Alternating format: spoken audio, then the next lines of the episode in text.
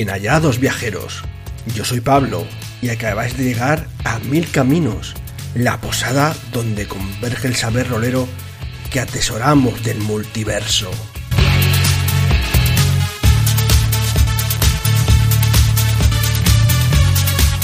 En nuestra sección del faro, José nos cuenta lo fundamental del compendio de Piratas de Drynax para Traveler. Y Claudia y un servidor estrenamos nueva sección, El Patio, donde os contamos, sin spoiler, de qué va y qué tal es la leyenda de Vox Máquina.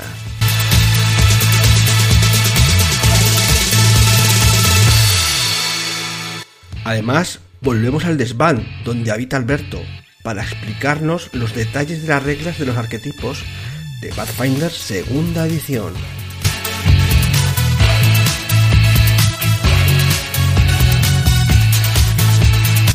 Finalmente, os traemos las novedades más interesantes del mes de mayo de 2022, para que no os perdáis nada. Mil gracias por escucharnos y sin más demora os dejo con el contenido de este mes.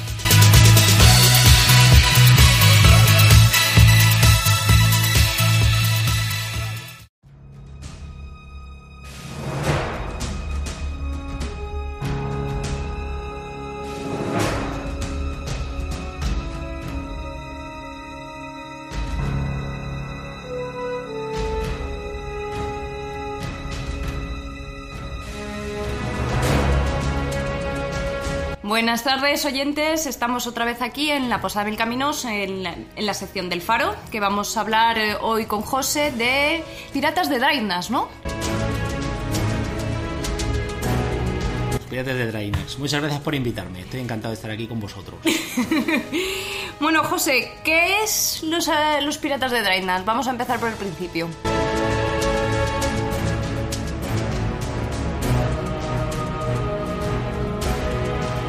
Bueno, Piratas de Drainax, de Drainax los eh, que lo conocen de hace poco, eh, lo conocerán por el mecenazgo de Sugar Editorial.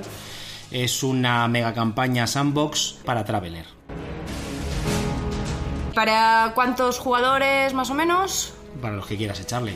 Para los que quieras echarle. Para los que quieras echarle. No viene indicación ninguna de número de jugadores. Ni nada. Niveles, ni... Niveles, nada. Niveles, pues empezar nivel básico, viajeros, no tiene mucho, mucha indicación.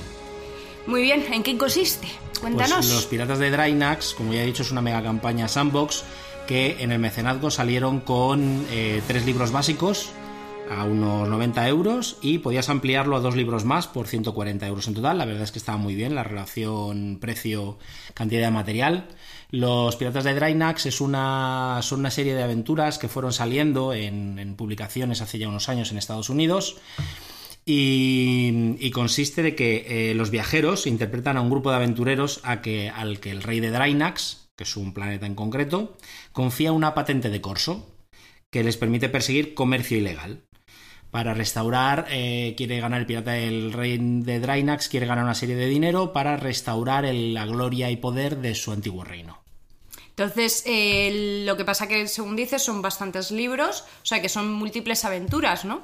Sí, a ver, eh, la aventura en sí es uno solo de los libros, que es el libro que se llama eh, Piratas de Drainax. Uh -huh. En este libro, la campaña de los Piratas de Drainax. En el libro es toda la aventura. Son, si no recuerdo mal, a ver que lo tengo por aquí apuntado, son 10 aventuras. La primera de todas se llama Honor entre ladrones, que a los que habrán escuchado el anterior podcast, en las noticias, sabrán que Honor entre Ladrones es el título de la película de Dungeons and Dragons. Es que aquí no hay nada original en el mundo de Hollywood. Desde luego. Y, y dices que son 10 aventuras ese libro primero. Sí, ese libro, la campaña en sí son 10 aventuras. Y luego tienes otros libros, como el Compendio Drinaxiano, que es el resumen de las aventuras. Es como lo que está saliendo ahora para Warhammer del enemigo interior que uh -huh. sale el módulo de aventuras y una, un libro de apoyo. Uh -huh. Pues luego tienes un libro de apoyo que es para hacer todo lo del sandbox, es decir, para que tus jugadores vayan a donde les dé la gana y hagan lo que les dé la gana.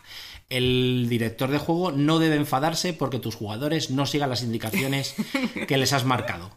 si el gancho de la aventura les dice, oye, ¿por qué no vais a buscar un antiguo tesoro en tal mundo? Y ellos dicen, pues no me apetece. Pues da igual, no te enfades. Tienes un libro entero para saber qué putadas les puedes hacer. Muy bien. Y esos son dos. Sí. Si el tercero, a ver.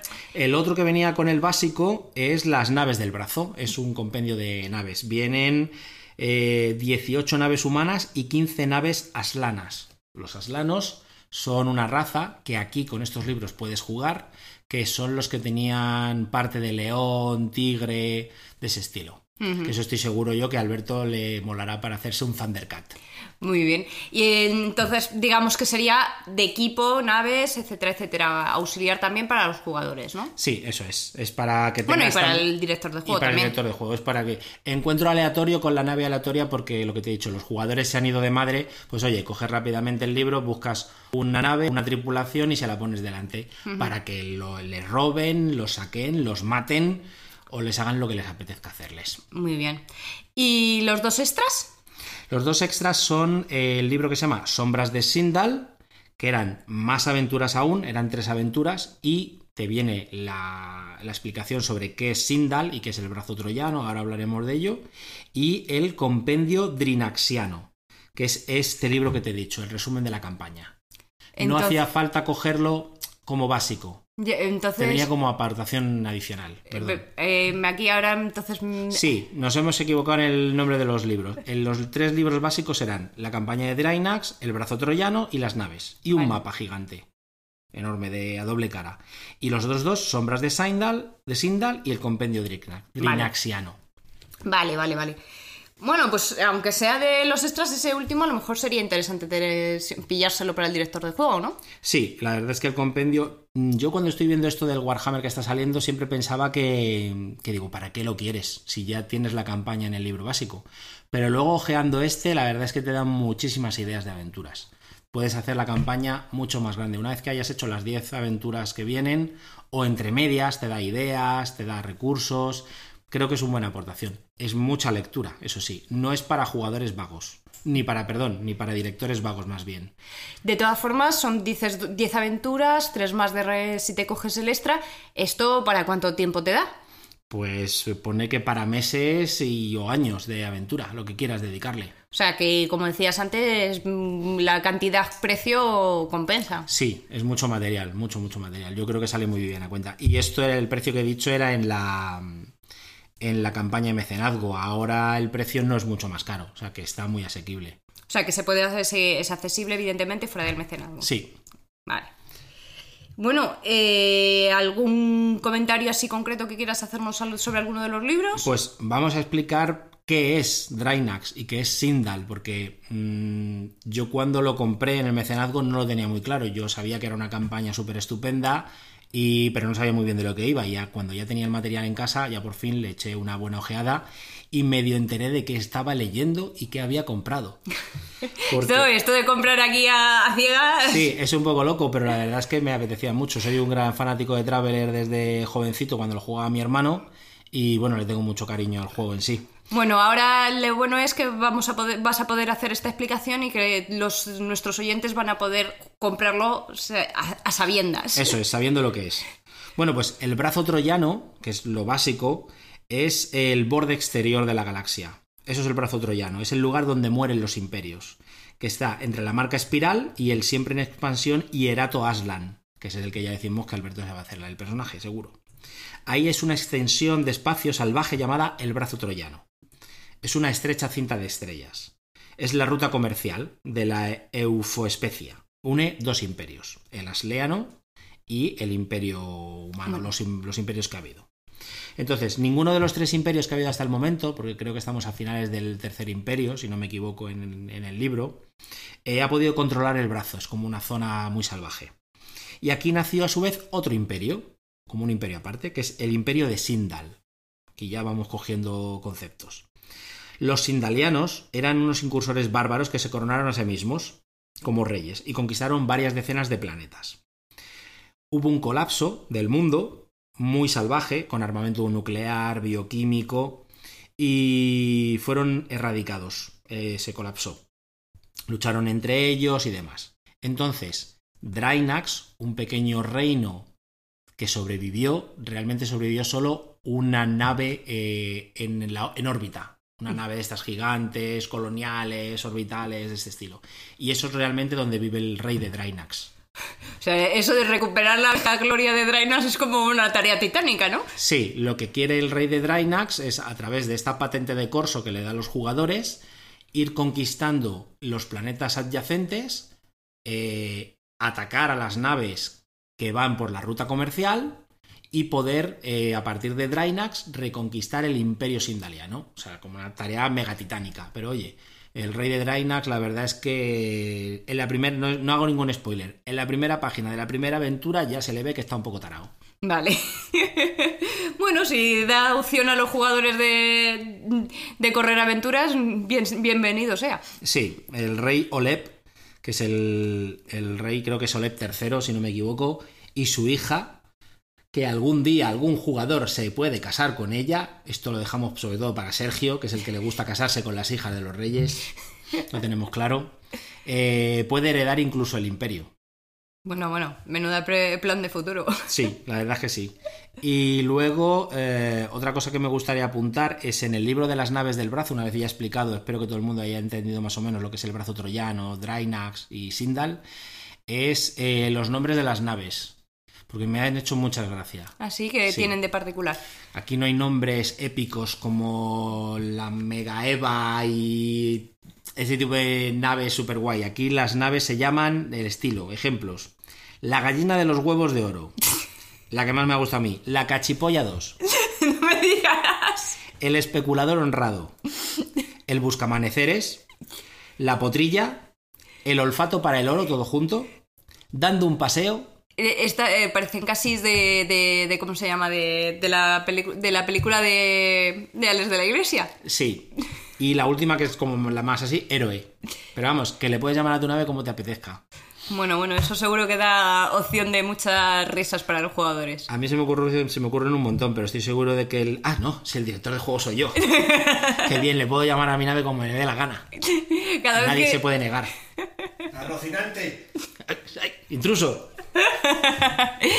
bueno, así luego ya para que finalizar una valoración final, pues has dicho, por ejemplo, que hay una buena relación cantidad-precio, calidad-precio, sí, también. Muy buena, la verdad. Hay algún libro que se nota que el último acabado que le dieron, que era un termosellado, no sé qué, por eso tardó un poco más el, el mecenazgo en mandarlo, eh, podía haberse hecho un poco mejor pero la impresión es muy buena, el libro está muy bien, bueno, aquí lo he traído, lo, ha visto, lo habéis visto varios de vosotros, y yo creo que está muy bien la, calidad. Bueno, eh, dices que no es para de directores de juego vagos porque hay muchas mm. mucho material. Mucho que leer, mucho que preparar, mucho que tener en la cabeza, sí. Eh, para directores de juegos novatos... Bueno, si el director de juego novato coge solo el libro básico de los piratas de Drynax, tiene 10 aventuras seguidas, para hacer. No tendría mucho problema. Para jugadores novatos sí, porque has dicho que... Sí, pueden empezar básico con que tengan... Bueno, ni siquiera les hace falta una nave porque el propio Rey Olep les da una. O sea ah, que super recién salidos del, del libro básico de creados. En general tú lo recomendarías. Sí, la verdad es que está muy bien. Y el precio, lo he dicho, está súper bien. Yo creo que es una buena compra. Y además la versión es muy bonita. La caja que te viene es muy bonita, con el fundado, el mapa. Está súper chulo. ¿Para empezar en Travelex estaría bien o hace falta saber un poquito del juego? Yo creo que para empezar en Traveler puedes empezar con otra cosita. Con las que vienen. Ahí están. Sugar Editorial está sacando unos libritos chiquititos que son las aventuras en la marca. Eh, si no me equivoco, ya hay dos. La primera es la de En la estocada. Eh, yo creo que con esa es mucho mejor empezar. Con una aventura chiquitita, más manejable y con, para manejar mejor también el básico que con piratas. Bueno, pues yo creo que ya tenemos una idea general de, este, de este compendio, porque no vamos a llamarlo un libro, considerando todo, todo lo que hay. Muchas gracias, José. ¿Algún comentario final? Nada más, que espero que disfrutéis y que os lo paséis muy bien jugándolo.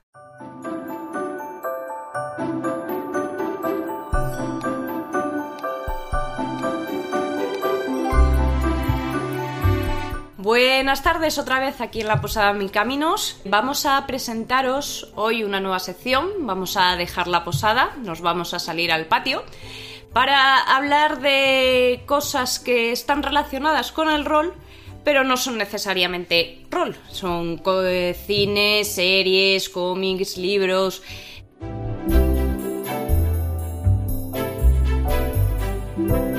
Esto es como el recreo de clase, que salías y en lugar de estudiar la materia, pues te ponías a hablar de otras cosas, ¿no? Efectivamente, por eso nos, vamos al patio. Muy bien. Nos va a contar Pablo mm, sobre una serie, ¿no? Sí, Que se llama La leyenda de Vox Máquina. correcto. Que es una serie que, bueno, que han publicado en Amazon recientemente y que ha dado bastante que hablar. De animación, en- además animación tradicional, no es esto como hace mucho Netflix, que son animación en 3D con efecto eh, 2D, ¿no? por decirlo de una manera, como algunas series que tienen ellos, sino que es tradicional, aunque tiene algunos elementos eh, en algunos personajes que, que lo ponen en- con efectos generados por ordenador. Y esta terminada, Está terminada la primera temporada. o sea que te- se espera tener más se, de una. Se espera tener más de una. Como siempre, dependerá de lo que los productores con- consideren oportuno según su éxito. Yo creo que han tenido suficiente éxito para que Amazon siga emitiéndolo. creo. Siga emitiendo. Eh, ¿Ha sido larga la temporada? Pues creo que han sido 13 o 14 capítulos. Cortos, ¿no? de media hora cada uno. Que de hecho es muy curioso eso que me preguntas, pero por lo visto, eh, los capítulos en principio fueron eh, producto de un mecenazgo de Kickstarter. O sea, eh, esto, si quieres, podemos empezar primero un poco para hablar qué, qué es Vox Máquina, que es un grupo que se llama Critical Role, que se han hecho muy famosos emitiendo sus partidas de rol de Dungeons and Dragons en, en YouTube y en Twitch. Y bueno, con una calidad de producción pues muy elevada.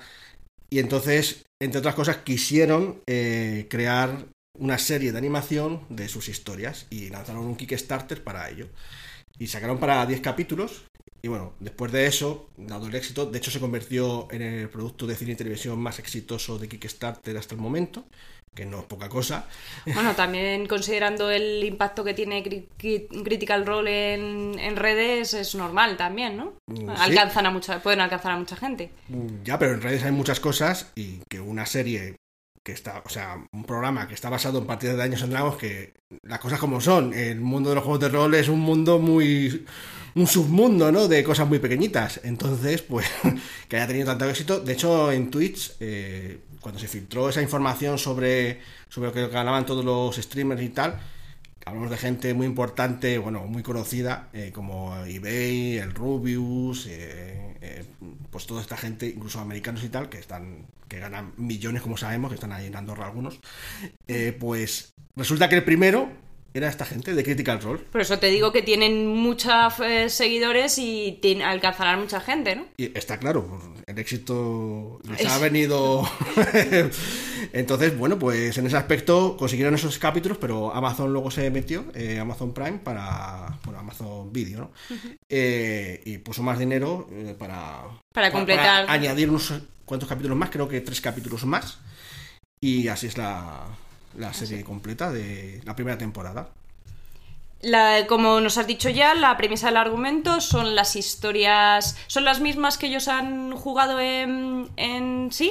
Sí, yo mm, quiero de primero aclarar que no soy muy especialista en esto de Critical Role, ¿no? Yo sé porque efectivamente es, ya saca miniaturas, todo esto de los de los dineros que ganan en Twitch y tal, pero por lo que tengo entendido sí, esto está basado en algunas de sus historias que contaron en, la mesa, obviamente con algunas modificaciones, incluso hay un pers- personaje que no aparece por ciertas complicaciones, por lo visto éticas, no sé muy bien el asunto, pero bueno, no, no sale.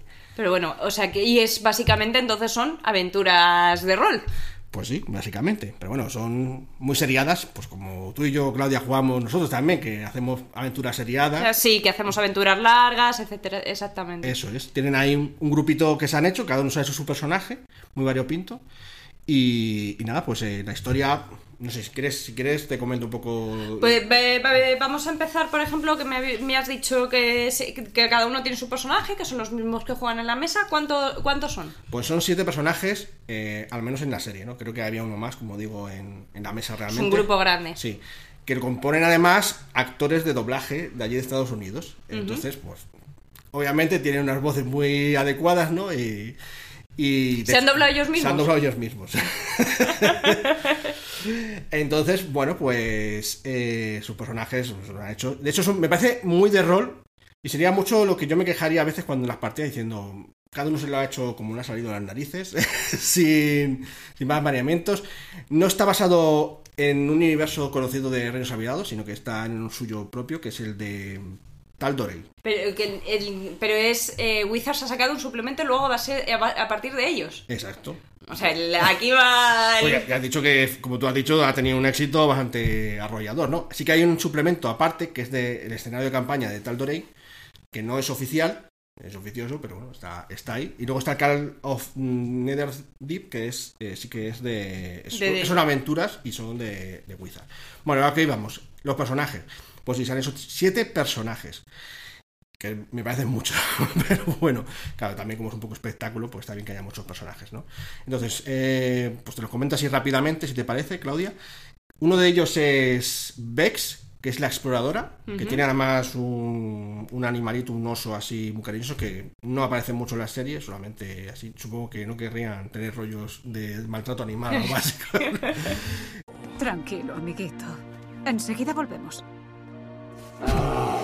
Y es como la líder un poco del grupo, ¿no? Es un poco osca, ¿no? Un poco cínica a veces, pero bueno, es marquera y tal.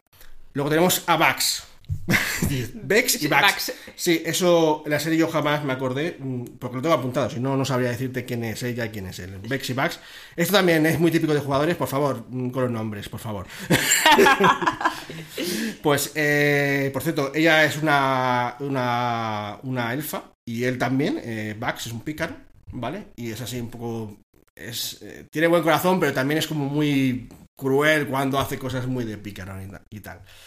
Eso de la nobleza y el heroísmo está muy bien, pero lo hacemos por dinero. Eh, yo creo que es un personaje no tan desarrollado como los demás, pero bueno, tiene ahí su cosa en la, en la serie.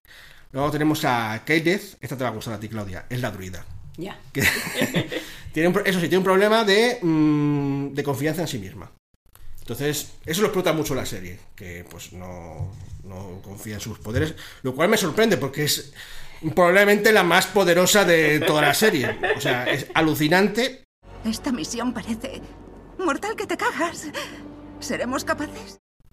No voy a hacer spoiler, pero dices tú, bueno, es que todos los demás sobráis, sobráis todos los demás. Eso sí, no es rollo del, del círculo de la luna, Es del. del... Sí, el de los bosques y el de los bosques. Que, porque es verdad que sí que se transforma, pero en un tigre blanco así muy chulo.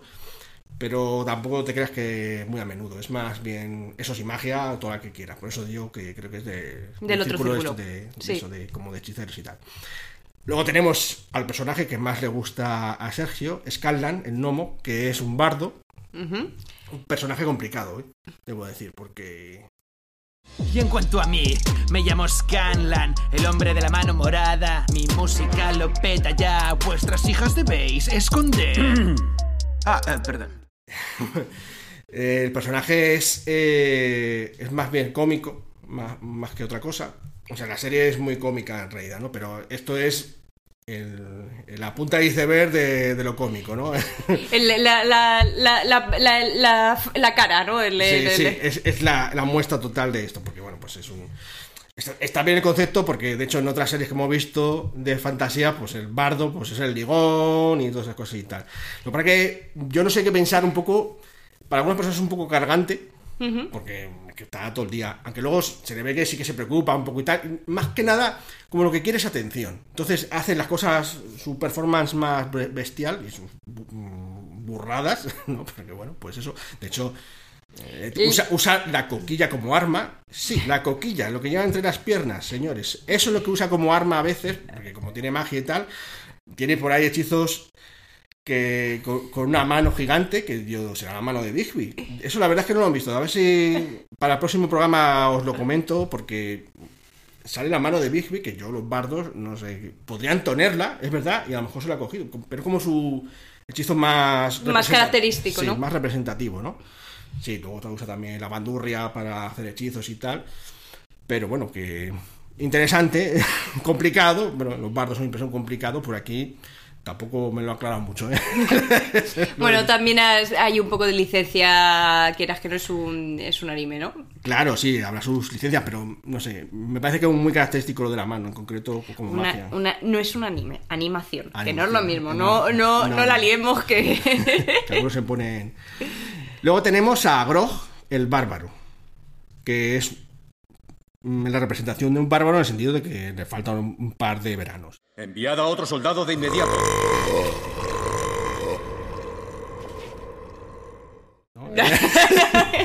Pero vamos, es no puede ser más burro, más animal, que es la parte de la gracia. O sea, le cuesta sumar con los dedos de la mano, básicamente. Son bastante estereotipos, entonces... Muy estereotipado.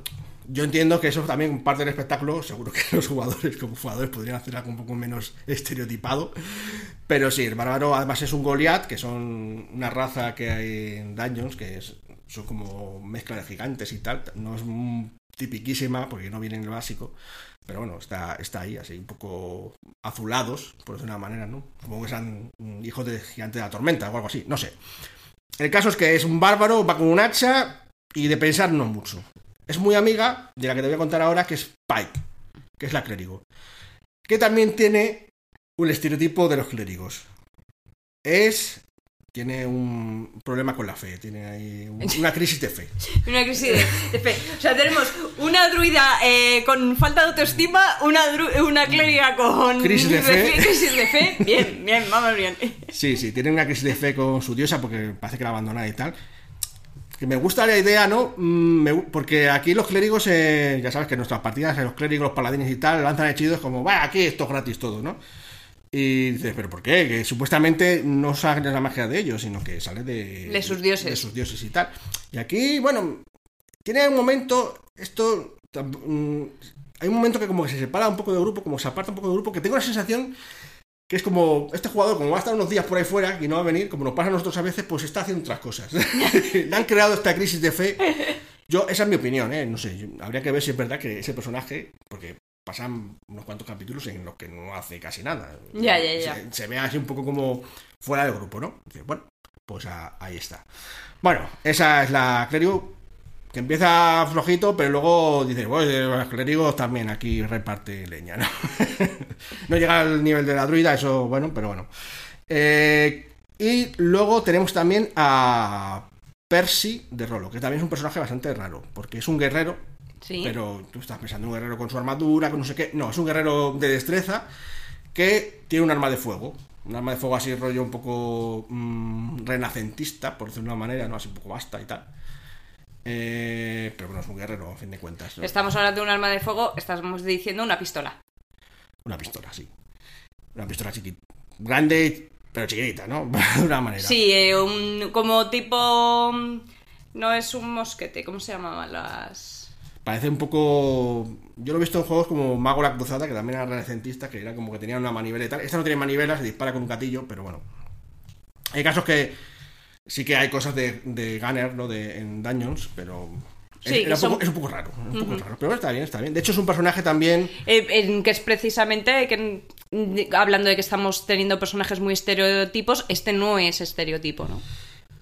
No es muy estereotipo. De hecho, yo creo que es el personaje que más se han. que más se han, que más han currado, ¿no? Eh, sí, como nos, está pasando por aquí las notas, un colega dice que también se te parece un poco al Reino de Hierro, ¿no? Pero el mundo de este de. de Critical Role no es muy Reino de Hierro. Se parece es una mezcla así de cosas raras y tal. Bueno, el caso es que. eh, si el personaje este como estaba currado es el único humano. ¿Ves? Esto es lo que pasa cuando a los jugadores les dejáis libertad, porque se hacen de todo menos humanos. Eso sí, luego en su historia todos son humanos.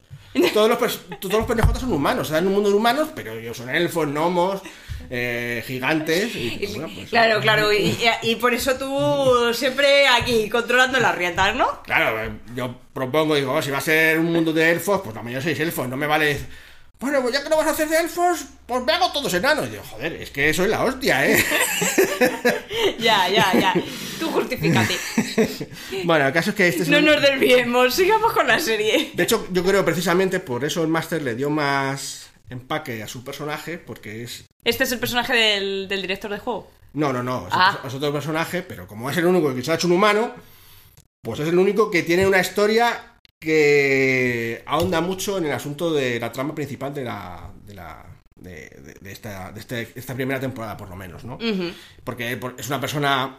eh, Hombre, también tiene sentido si están moviéndose en un mundo de humanos que la historia del humano esté más relacionada con el mundo en el que están, ¿no? Desde luego sí, porque todo lo demás son elfos y tal, o gnomos, o gigantes.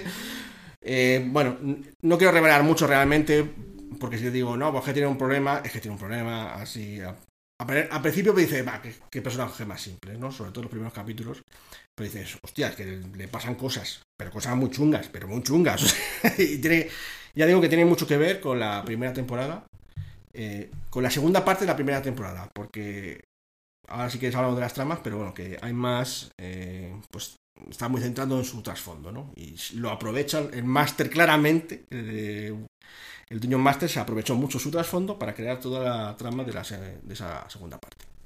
Muy bien. Entonces, el, algo eh, ya está. Este es el último, ¿verdad? Este es el último, sí.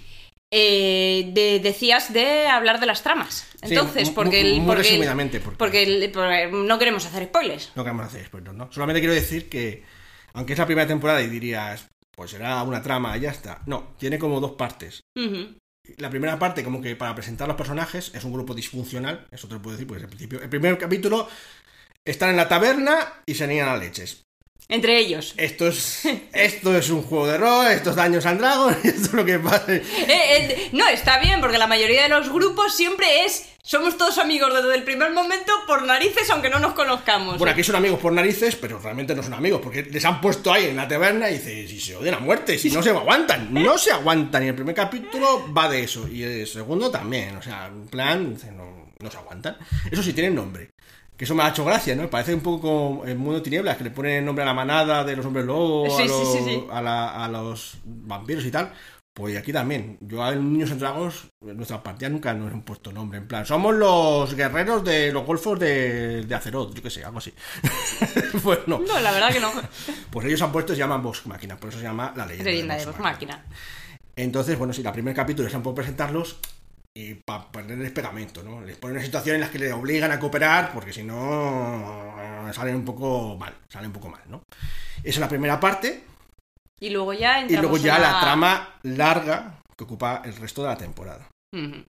Y bueno, ¿qué es las cosas que te parece que han hecho esta, in- esta serie interesante y... mm, Pues primero, como tú dices, es eh, no sé si el fin del camino, pero cerca, ¿no? De la gloria de esta gente haciendo sus aventuras de rol han llegado hasta una animación. Eso eh, el gozo de casi cualquier jugador de rol, prácticamente, ¿no?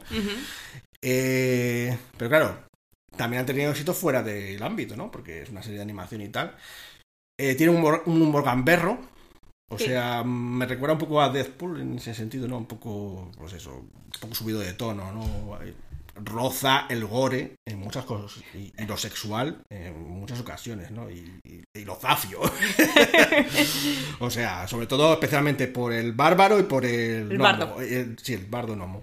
Porque los dos son la bomba. Todos, pero esos dos más que, ni- más que ninguno. Y bueno, entonces no es. O sea, es para mentes adultas, no voy a decir para gente mayor, porque no. Solamente cualquiera. Si te vas a ver ofendido por eso, no la veas, ¿no? O sea, no, no, no veo que sea quizá apropiada para todo el mundo, ¿no? O que le vaya a gustar a todo el mundo. Pero si el Morgan Berro este te gusta y tal, pues está bien. Me da también la sensación que es mucho rollo como en las mesas, ¿no? Que la gente hace gamberradas y, y lo han trasladado a la. Han, han- han trasladado esa, esa realidad de lo que es una mesa de rol Eso bien es. a... Y lo de cortar la cabeza a la gente y cosas así. De todos los jugadores les gusta mucho estas cosas. de cortar cabezas. Pues igual aquí lo mismo. En ese aspecto, pues supongo que tiene la animación es muy bonita. eh, hay que reconocer que me ha sorprendido. Está bastante bien. Es, tiene un buen nivel la, la animación. Y por lo demás, bueno, pues te deja con un cliffhanger al final también para continuar la, La- historia. Pero, pero termina, al menos termina lo que es la trama principal. Luego hay un cliffhanger, pero bueno. Que- Y entonces la recomendarías por lo que estás diciendo. Sí, está. Me ha gustado bastante. Tiene. Está bastante bien. Quizá.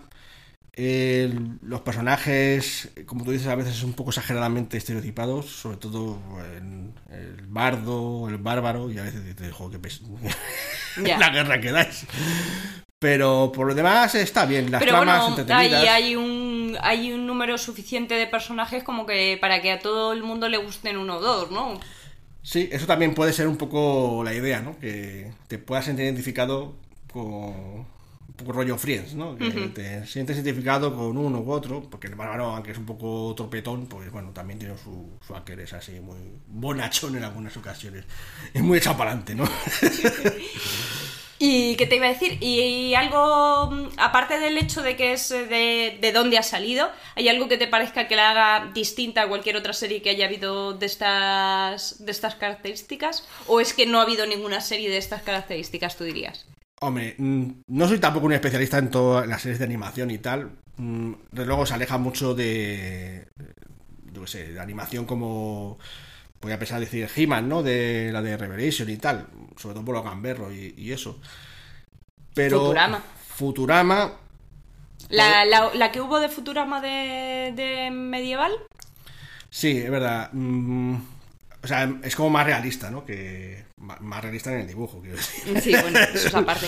y más seria también, ¿no? Porque sí que tiene momentos, es como un poco con medio drama. Hay momentos que son como muy dramáticos, ¿no? Realmente. Y Futurama y tal, es, todo es pitorreo a tope. Te, hable de temas serios, es pitorreo a tope. Aquí intentan darle peso incluso el gnomo, que tiene momentos así que dices, pobrecito, o que, que bueno es, o que no, o que malo es, según sea el momento. Bueno, entonces es un poco que eh, transmite bien lo que es una, es una aventura, ¿no? Sí, una aventura de Daños and Dragons, realmente. Es un poco. Aunque curiosamente quería dar un punto sobre esto. Resulta que empezaron con Pathfinder. Ah, sí. Con la primera edición. Pero como tú y yo sabemos, Pathfinder es un poco complejo a lo mejor llevar. eh, porque la primera edición. Porque tenía muchas cosas de la tercera. De la tercera edición, ¿no? De, De reglas complejas y tal. Y claro, si quieres mostrarlo esto en vídeos, eh, pues mm, la gente no lo va a entender. Y and Quinta, que eso lo dijo el propio autor, pues lo dijo and Quinta sobre Pathfinder por, por eso, porque era un poco complicado llevar las reglas tal. Entonces, bueno, pues ese es el, ese es el motivo. Bueno, pues al, el, al final el, el caso es que han hecho un, resu- un, tra- un trabajo que parece que está bien, que es bastante... eh, Que, que a la gente le ha gustado a la mucho. gente le, le ha gustado. Yo ya digo, no soy muy seguidor, pero bueno, está. Es en- entretenimiento puro, vamos. Que no, no esperéis ahí una maravilla del séptimo arte, que lo- el arte que sea las series. Sí, pero por lo menos no, no es un tiro en la cabeza como fue la película de Dungeons, ¿no? No. Las tres películas de Dungeon, porque tengo entendido que hay dos más, pero bueno, ya con una tuve suficiente.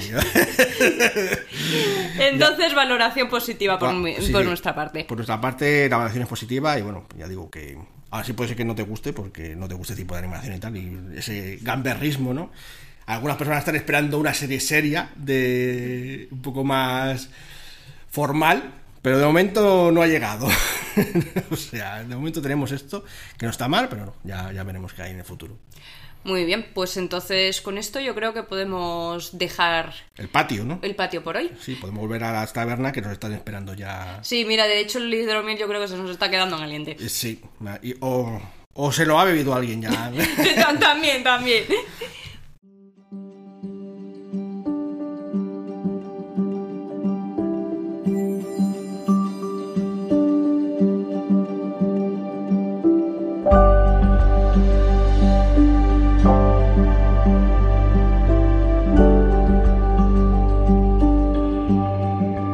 A todos, compañeros, eh, viajeros, visitantes, oyentes, parroquianos. Estamos una vez más aquí en el desván. Y como todos los meses eh, que subo aquí a este lugar, me encuentro aquí a Alberto. Buenas parroquianos. ¿Qué tal? ¿Qué tal este mes en- aquí en el desván? ¿Has encontrado cosas nuevas? Pues sí, como siempre aquí hay como cajas, cajas y cajas y siempre, da igual lo que abra, siempre hay algo interesante.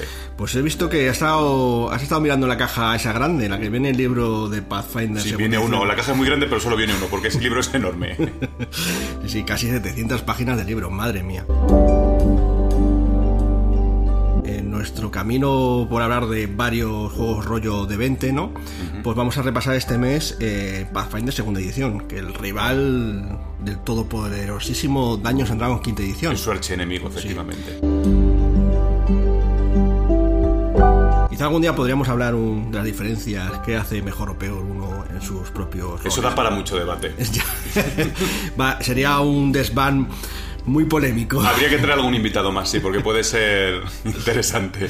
Bueno, el caso es que hoy vamos a hablar de los arquetipos. Y vamos a hablarlo porque creemos que es uno de los aspectos más mm, diferenciadores, de hecho, respecto a otros juegos de 20 como Starfinder o como Daños and Dragons, incluyendo ediciones anteriores. Intenta dar una vuelta de tuerca al tema de multiclasear, ¿no? Sí, eh, es un poco eso y la personalización al extremo. Si tú hablabas de Dungeons and Dragons, y en Dungeons and Dragons ahora coges, pues eh, un paladín coge un juramento, un, bardo coge un colegio y así todos. Aquí también hay cosas parecidas, pero el arquetipo te da más capacidad para, capacidad para más.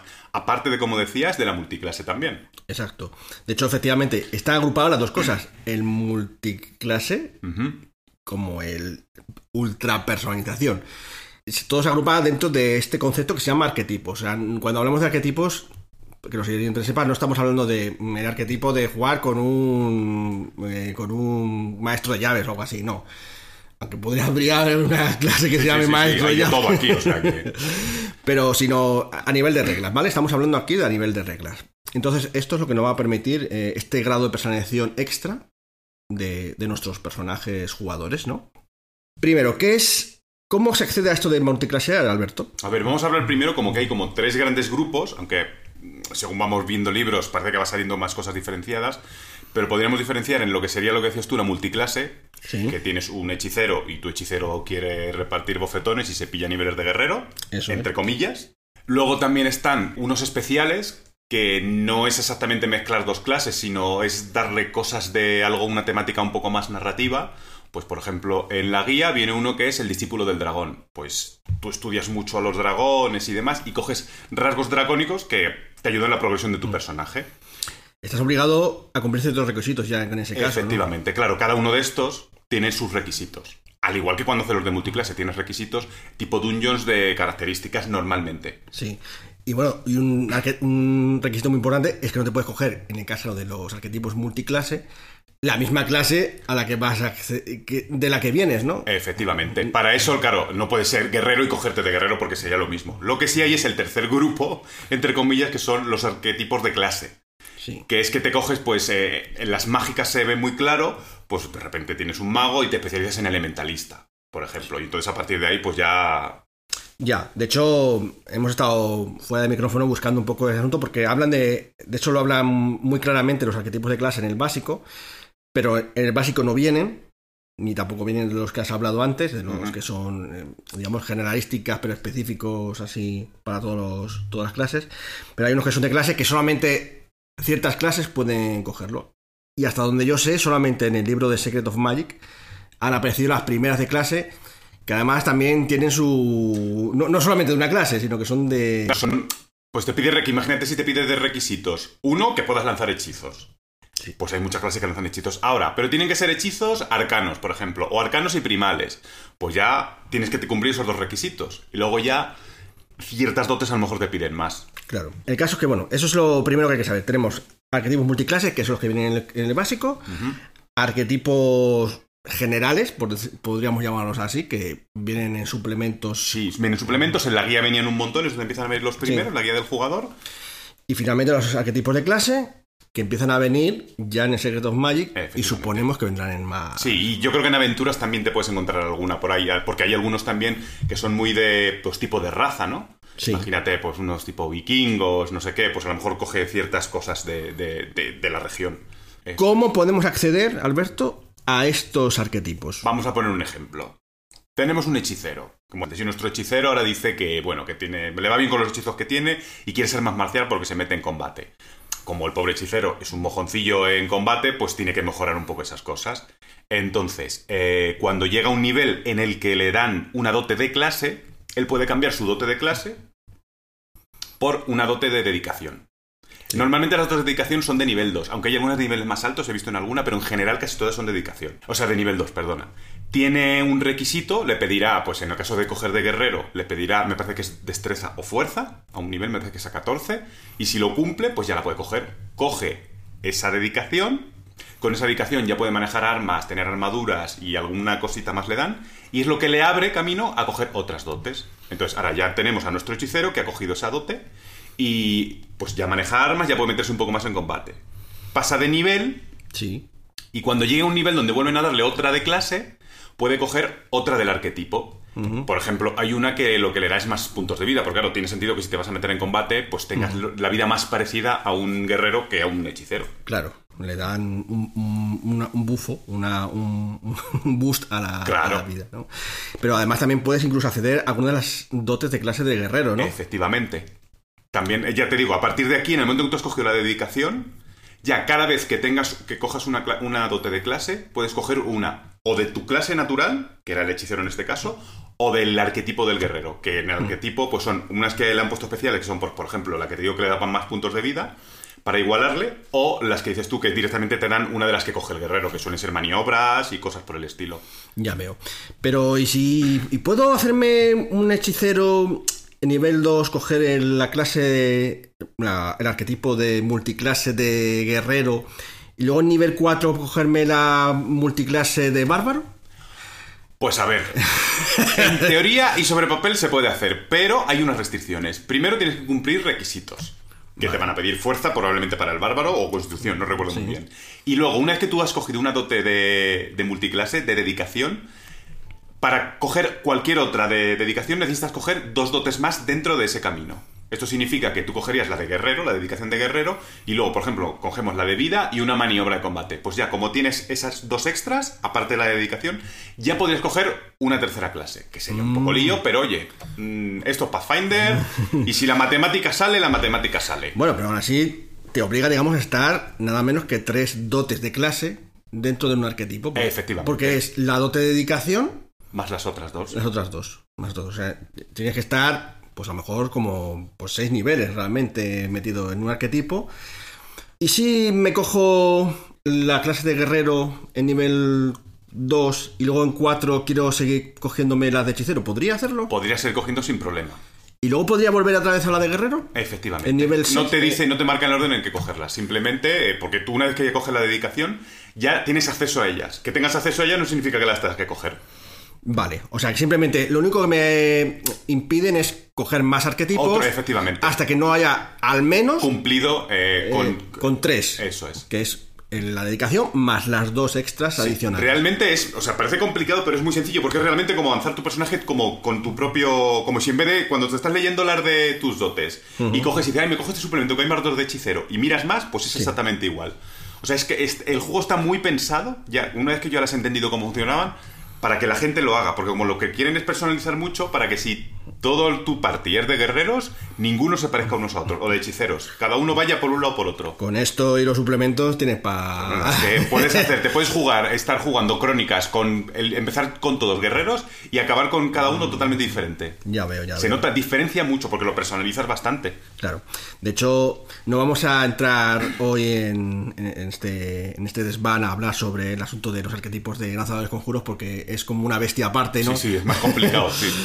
Pero ya en otros desván, si te parece Alberto, podríamos hablar sobre poner dos ejemplos, una, por ejemplo, una marcial, una especie de un arquetipo marcial y otro, por ejemplo, de, de lanzadores conjuros, y hablando uno por uno para ver qué tal Sí, vemos cómo funcionan cómo funciona directamente. Exacto.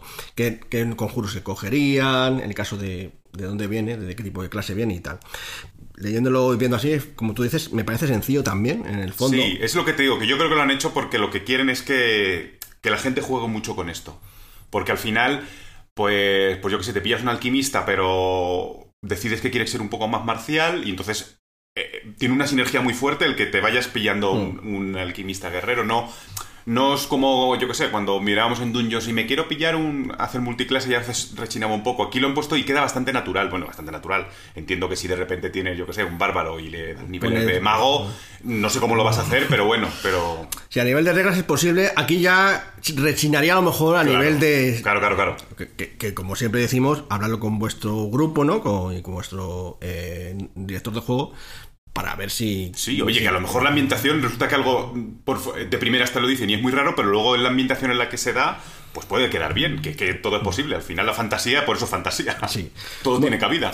Yo, ya vamos a, para finalizar este desván, eh, podemos comentar un poco qué nos parece esta historia de... eh, porque yo lo que veo es que como es un sustituto de lo que veíamos en ediciones anteriores de, de Dungeons and Dragons sobre todo, pero también de Starfinder, de Pathfinder, eh, la primera edición.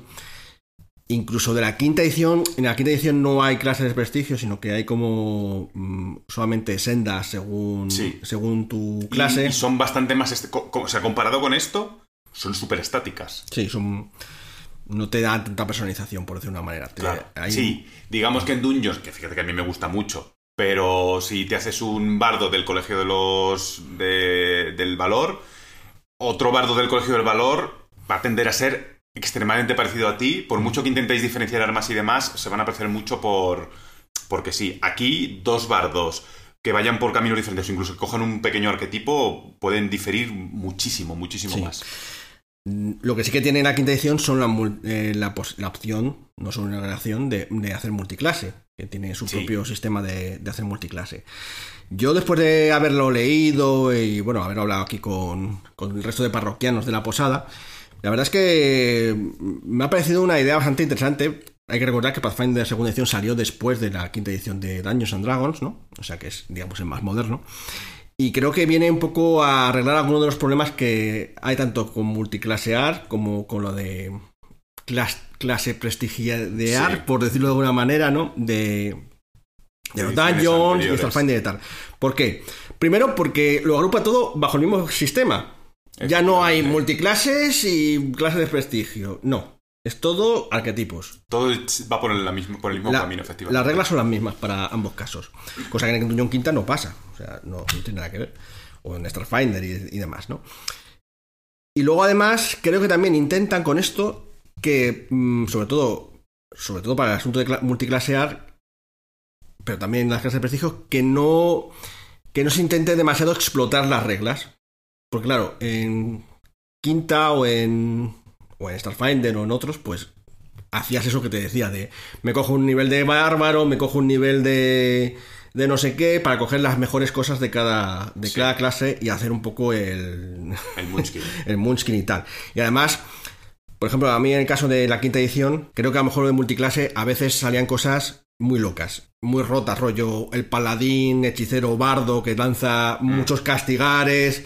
Aunque no pegue ni con cola, pero dice, "Ah, pello hechicero y el bardo. O el druida bárbaro que, que Sí, tiene. que se convierte en animal y tiene resistencias a... Claro, y decías, mm, no sé, ya al margen de que quede bien o no, ¿sabes? Que eh, sí, que es verdad que no queda muy bien algunas cosas, pero eh, no sé, a lo mejor lo de el bárbaro más cualquier cosa, más un guerrero, pues a, a priori queda, no queda horrible.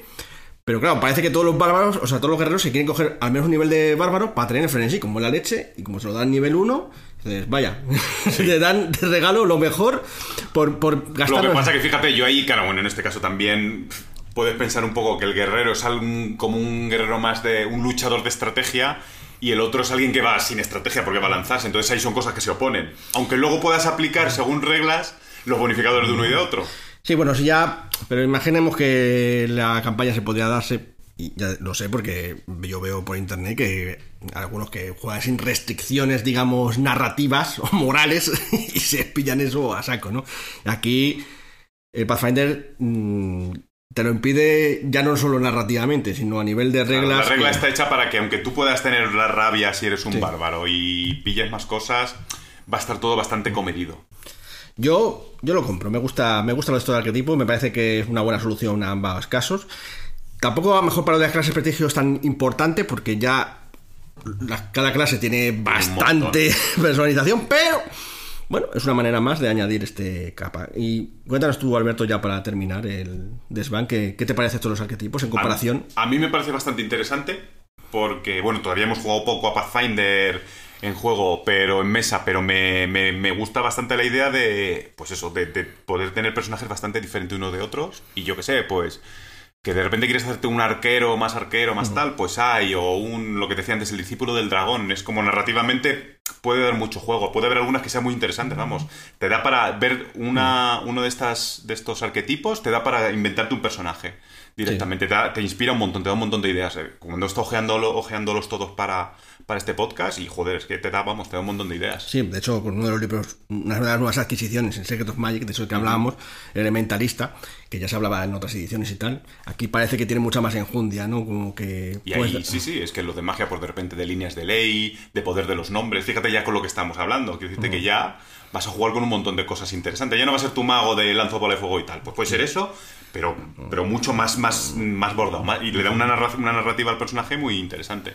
Bueno, pues aquí entonces vamos a ir dejándolo. Yo creo que eh, los oyentes habrán entendido más o menos. Si tenéis alguna duda, pues dejadlo en los Sí. comentarios por ahí. Y vamos a intentar más adelante, si, si todos los hados y las estrellas se alinean aquí en el desván, para hacer otro podcast en el que hablemos a lo mejor de un par de...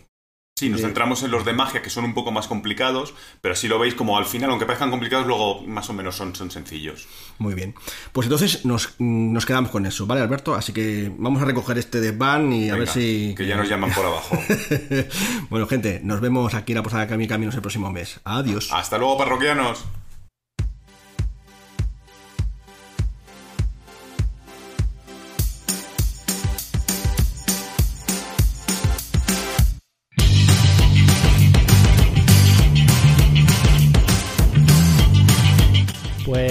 Buenas tardes, buenos días, buenas noches. Otro mes más. Estamos aquí en el noticiario de la Posada Mil Caminos para deciros todo lo que ha habido este último mes y algunas cosillas que están por venir para el próximo.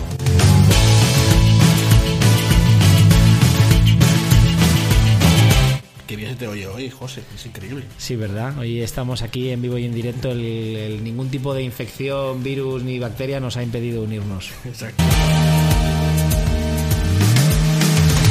Bueno, ¿qué tenemos este mes? Porque creo que no hay tanto como otros meses que hemos tenido un torrente de novedades, ¿no? No, la verdad que no. Parece que el verano ya está aquí, ya está aquí, como diría la canción, y las editoriales están calmándose un poco, están preparando las novedades para el próximo año, curso escolar más bien, y este mes hay poquitas cositas. Pero bueno, oye, así una cosa ligera.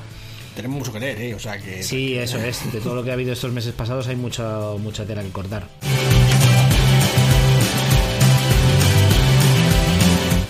Pues vamos a empezar por la primera que tienes aquí en orden, que creo que es Edge Entertainment, ¿no? Eso es, como siempre. Edge, eh, yo voy a total, a to- he tomado la, deci- la decisión, perdón, de dejar de decir fechas de salidas, porque anuncian cosas, ponen unas fechas y luego vuelves a entrar en su página web y la han cambiado completamente. A eso te iba a preguntarte, ¿y cuándo sale My Night? Más veces. Sí, pues el My Night creo que tienen primero mm, la pantalla para el 24 de junio, esa parece como muy concreta la fecha, pero ya está, te compras la pantalla y disfrutas de ella, porque el libro ha desaparecido de la página web. Bueno, y la pantalla ya espera que venga también. ¿eh? Eso es, eso es. Imagi- Sí, es que- Piensa tú que venga, piensa que no. Así que nada, yo creo que con Edge vamos a empezar a decir lo que han anunciado ellos mismos, lo que se prevé y oye, el día que llegue ya diremos, lo tenemos físico, pero mientras tanto no lanzaremos las campanas al vuelo. Vale, muy bien. Entonces, ¿qué es lo que han anunciado de Edge? Pues lo que han anunciado este mes es eh, que nos interesa a nosotros es Abuelito Serpiente Jig, que es- me, me- me parece un título como muy como muy tierno. Como muy tierno. Es de Sandy Petersen para los mitos de Chulu y nos va a sumergir en ese mundo de seres antiguos de los, de las, de los Jig. Y es eh, la posibilidad, la historia trata de la posibilidad de que esos seres eh, antiguos sean trasladados al, al presente e invadan la Tierra. ¿Qué dices? Muy tierno todo. Eso- esto es como... ¿Para qué te hace falta chulú si tienes a los hombres serpiente comiéndote las orejas? Eso es. Por cierto, es para la ambientación de, de las abominaciones de Sandy Petersen, la de Sí, quinta edición. La de quinta edición. sí. Eso es. Que se sepa la gente, que no es para séptima. No es para séptima edición de Llamada de. Cthulhu. Eso es, es para quinta del juego más vendido de, todos los tiempos. La verdad es que es un poco confuso esto porque que Sandy Petersen, que es el que creó el juego, está sacando módulos para la, el juego Para la de- quinta, sí. De, de- de la llamada de Cthulhu de porcentuales. Sí. Para la quinta es como un poco curioso, ¿no? Pero bueno, hay que reconocer que, por ejemplo, de los bichos me gusta bastante el suplemento de... Cualquier día de estos podrías hacer una partida de algo, porque todavía estamos esperando. Podría, podría. Porque no- podría, podría. Mañana. Mañana. Luego también han anunciado el para el Alien, el Marines Coloniales, el manual de operaciones. Son todas las herramientas necesarias para dirigir una campaña abierta con los emblemáticos Marines Coloniales, estos que salen a partir de Alien 2 sobre todo. Sí. Tan, tan famosos y es el primero de una serie de módulos que van a ir sacando en formato campaña y cada módulo se centrará en una de las principales profesiones del universo de Alien.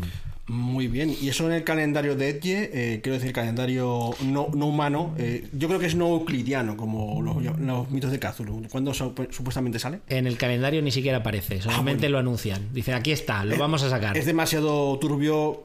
Ninguna mente podría entender ese- esa fecha, ¿no? Nada, nada. Sabemos de gente incluso que ha ido a la tienda emocionada. Sí. Un compañero nuestro ha ido a la tienda emocionada. de, ¿Cuándo sale? Y el, obviamente el de la tienda se ha reído. Pero es la locura, ¿eh? No, no es, ris- es risa de histérica. de Eso es. eso es. Bueno, eh, eso por parte de Edge, ¿no? Por parte de Jesse, Vale. poquita cosa. ¿Qué más tenemos por aquí, José? Pues el siguiente sería The Beer. En The Beer ya lo dijimos en el anterior podcast. La próxima aventura que, que iba a salir era una de estas aventuras únicas para Pathfinder segunda edición, que era La caída de Piedra Plaga. Que se parece mucho en materia a todo lo que estamos jugando en nuestra campaña de Pathfinder, la verdad. Parece que te han copiado. Pues seguro, ya sabes que soy inspiración de todos los editoriales, totalmente. Así que nada, eh, estamos ya jugando la campaña de Starfinder, la, el librito pequeñito de la campaña de Starfinder de los cacharreros. Sí. Y para quien la esté jugando, pues será un poco en ese mismo, en esa misma línea. Muy bien. O sea que Pero ya- para Pathfinder. Para Pathfinder, sí. Ese ya está también a punto de salir, ¿no? Sí. De Pathfinder también creo haber escuchado ahí por, lo- por los mentidos de internet que están a punto de publicar en, en DriveThru RPG, la página esta en la que te puedes comprar los, los libros de, de Beer, por ejemplo, entre otros, eh, en formato digital, incluso en Early Access, o sea, antes de que salgan en físico. Pues para que veas las erratas y si quieres se las dices y si quieres la corrigen, que no son entre no pocas, ¿no? Y van a sacar, creo, la guía avanzada del jugador, ¿no? Sí, eso También en breve. ¿Será antes de verano? Mm, ¿Quién sabe? Yo creo que no. es. Yo, yo creo que tampoco. Pero bueno, ¿qué más tenemos? ¿Tenemos algo más de Debir? Sí, ya? de Debir también van a sacar ya la campaña del Bosque Negro, otra otro libro de aventuras para la Tierra Media, para aventuras en la Tierra Media. Esta está ambientada en el Bosque Negro a lo largo de tres décadas. El propio libro te dice que tienes meses, incluso años de jugar con tus, con tus aventureros para que se harten. Y es eso, tres décadas. Creo que te enfrentas, te enfrentas con Nazguls, con Reinas Araña, tiene de todo un poco. Ya. O sea que bueno, pues. La verdad es que con aventuras del, en la Tierra Media están sacando muchísimo material. Todo lo que tenían del anillo único. Y más que van a sacar ahora que en breve, por lo visto, bueno, ya está traducido, al parecer, en castellano el anillo único. Están también traduciéndolo al catalán, el anillo único, en la segunda edición. Sí. ojo. Y van a publicarlo, en, de hecho, en todos los idiomas europeos al mismo tiempo. Una tirada de esta. Un estilo Wizard, creo que ya esto se está poniendo de moda, ¿no? Eso parece, ¿no? Lo que pasa es que, bueno, pues aquí son varias editoriales. eh, Wizards lo hacen ellos solos y Mm. ellos se lo comen y eso se lo guisan. Pero bueno, que en fin, que supongo que para que después de verano también tendremos el anillo único de, de Beer y de. ¿Y qué más es lo que se ha comentado en los mentideros sobre Paizo? En este. Sobre Python. Ah, sí, es algo que me has estado. Sí, porque estoy muy interesado. Pues bueno, eh, ya sabemos que, que a ti, José, te gusta mucho eso de los muertos vivientes y esas cosas y tal. Y por lo Totalmente. visto salió hace no mucho, mm, prácticamente hace un par de meses, así, un libro. Bueno, no creo que llegue ni un- a dos meses. Un libro eh, dedicado a- al mundo nigromántico, o sea, muy temático. En lugar de lanzarte un suplemento de hechizos, venga, aquí hechizos o magia generalista, ¿no? O sobre un tema yo qué sé, más, dotes y cosas por el estilo. Han sacado un libro que está centrado en la nigromancia y todo su todo su universo de cosas y bueno, pues tiene clases específicas de no de nigromante en sí mismo, sino de que tenga relación con, lo- con los muertos vivientes. Liches, liches. Sí, algo así como liches para jugar personajes. Es el libro de los muertos. Hablamos de él en el anterior podcast La tendencia de Paizo parece que es, eh, en vez de sacar uh, bestiario 1, 2 y 3, que ya los tiene, o y seguir con el 5, 6 y 7, es hacer libros temáticos de, de monstruos como el libro de los muertos, a lo mejor sacan el libro de los celestiales, el libro de etcétera, etcétera, etcétera. Bueno, mm, en realidad, Paizo, mm, yo creo que como ya se ha hartado de sacar bestiarios, pues más bien en los de Devil han dicho, bueno, tampoco vamos a sacar todos los bestiarios porque... Eso entonces- es. O lo sacarán más tarde, ¿no? Pero sí, la idea es sacar el libro esto de los muertos, o como quieran Mm. traducirlo, eh, pues más en breve, pero hasta 2023 nada, como pronto. Así que hay Tendremos que conseguirlo antes en inglés. Tendré que romper mi regla de no comprar libros en inglés, pero bueno. Es lo que hay. Bueno, eso por parte de Devir, ¿no? ¿Qué Sí, tenemos? entonces seguimos con No Solo Roll, que la verdad es que este mes igual está muy tranquilito. Ha sacado dos cositas. El Dune, recursos para el director del juego, que, con- que lleva una pantalla, su típica pantalla, unas tablas, reglas de referencia, un libreto de ayuda, con, unas, con consejos para eh, crear y dirigir una campaña de Dune y ganchos de aventuras. Muy o sea, bien. un poquito de ayuda para el director. Y ha sacado también la Vir- o está sacando la Virgen Negra, Sí, que esa- es para cult. Pronto van a sacarlo también. Que la verdad es que la temática tiene muy buena pinta en la sinopsis. Cuando habla de la Segunda Guerra Mundial, eh, Alemania, tiene buena pinta de Sí, todo está- lo que hay. está bien. Es también una- un clásico, creo, de culto. Sí, es una es una- un suplemento eh, inédito fuera de Francia y de Suecia, me parece. Pero es ya antiguo. Es ya conocido, sí. Sí. Bueno, eso por no solo el rol. ¿Qué más tenemos? José? Saltamos a Shadowland, que la verdad es que los de Shadow- Shadowland siempre tienen un ritmo endiablado, yo no sé de verdad cómo lo hacen, y han sacado sus recopilatorios eh, de historias de leyenda 1 y 2 y historias de terror 1 y 2, que son los recopilatorios de las mejores aventuras dentro de su suscripción. Oye, de- ya te contestas tú, son recopilatorios. Este- rápido. Aquí sí, aquí sí. Luego han sacado ya por fin el Sombra sobre Boirland, que lo llevan anunciando tiempo, que es un escenario de campaña para quinta edición. Y el Perlas ensangrentadas, que es para la llamada de Chulu, séptima edición, que es una precuela de la reputación del señor Castiñeira, que está ambientada en Madrid en el 1986. También he visto anunciado por ahí eh, suplementos para el resto de Cthulhu, lo cual me ha sorprendido, ¿no? Porque yo pensaba que siempre era cosas de, de la séptima edición, bueno, de la Sí, la verdad es que desde que sacaron, desde que les dieron permiso para usar el sello de séptima, estaban muy emocionados y estaban sacando Pues ahora también van a sacar cosas de...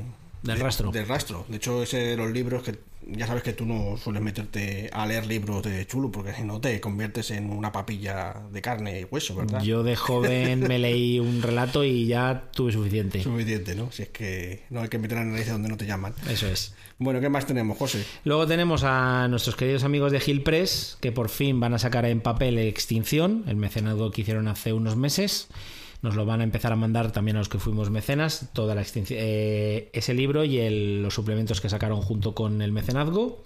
Y también, por cierto, ya tengo que decirles gracias, ya me han llegado todos los libros del Liminal, muchas gracias. Y también van a sacar Pico, Pluma y Hueso, que es un juego de creación de mapas, conjunto, ambientación, te sirve para entretenerte un rato con una baraja francesa y aparte preparar cosas para luego jugar en otras ambientaciones. Un poco raro, pero bueno. Muy bien. Bueno, pues eh, creo que no tiene mucho más que contar, ¿no? No, me parece que teníamos algo que hablar de la editorial de W, o sea, de Wizards. Sí, Wizards eh, tenían también alguna cosa anunciada, ¿no? Van a sacar en castellano, cre- creo que para el mes que viene, eh, la guía de Van Rinchen de Ravenloft, que es, mm, bueno, pues el universo donde está ambientado el la maldición de Strat, que estamos nosotros también jugando ahora mismo.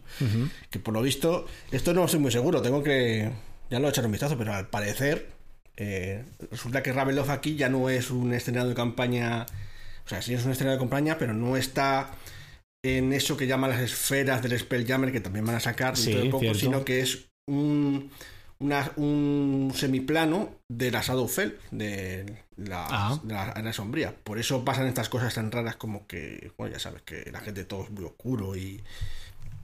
Ya sabes, cosas muy Vale. chungas. Bueno, ya veremos si es verdad o no. Eso es. Ese suplemento. Bueno, pues yo tampoco tengo mucho más que comentar. eh, Pues nada, este mes ha sido la verdad es que un mes tranquilo. Vamos a echar el cierre de la posada, vamos a recoger y lo dejamos todo bien limpito. Tenemos tiempo de barrer, fregar y sacar lustro a las banquetas. pues por eso ha venido, para limpiar, ¿no? Porque- Hombre, claro, porque aquí si no, todos los demás ya se te han escapado. Ya te cuento, están ya durmiendo la mona. Demasiada hidromiel. Eso que la sirves adulterada. Sí. Bueno, pues nada, pues nos veremos entonces en la próxima posada del mes que viene, ¿no? Venga, el próximo mes nos vemos. Hala, adiós. Hasta luego.